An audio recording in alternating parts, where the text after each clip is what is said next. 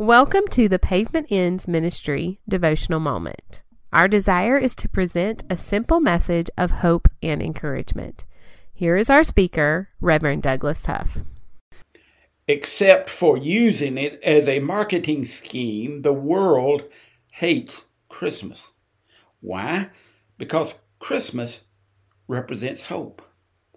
Hope the national news media will misreport it. The entertainment industry will misrepresent it. And politicians will attempt to misappropriate it. But there was, there is, and there always will be hope. God has promised that He will secure the hearts of all who are of good courage and place their hope in Him. From the Bible, we are taught that long ago in Bethlehem, a child, a tiny baby, was born to a virgin named Mary. We are also taught that a son, the Son of God, was given to the world.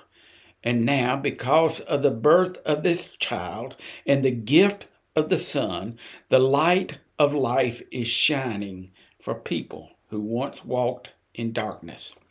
God became a man and dwelt among us. So now we no longer have to dwell in the land of the shadow of death. The Lord's promise of hope has been kept. The Word of God tells us that He will multiply His people and increase our joy.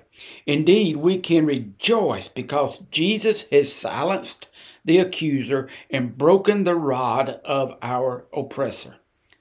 His name is Wonderful Counselor, Mighty God, Everlasting Father, and He is the Prince of Peace. We triumphantly celebrate Christmas because God's promise of hope has been kept. Yes, the world hates Christmas because Christmas is about hope. But it does not matter what the news media, the entertainment industry, or the politicians try to do. Jesus Christ is King forever. Of the increase of his government and peace, there will be no end. God sits upon the throne of his kingdom. He will order and establish judgment and justice from this time forward, even forever.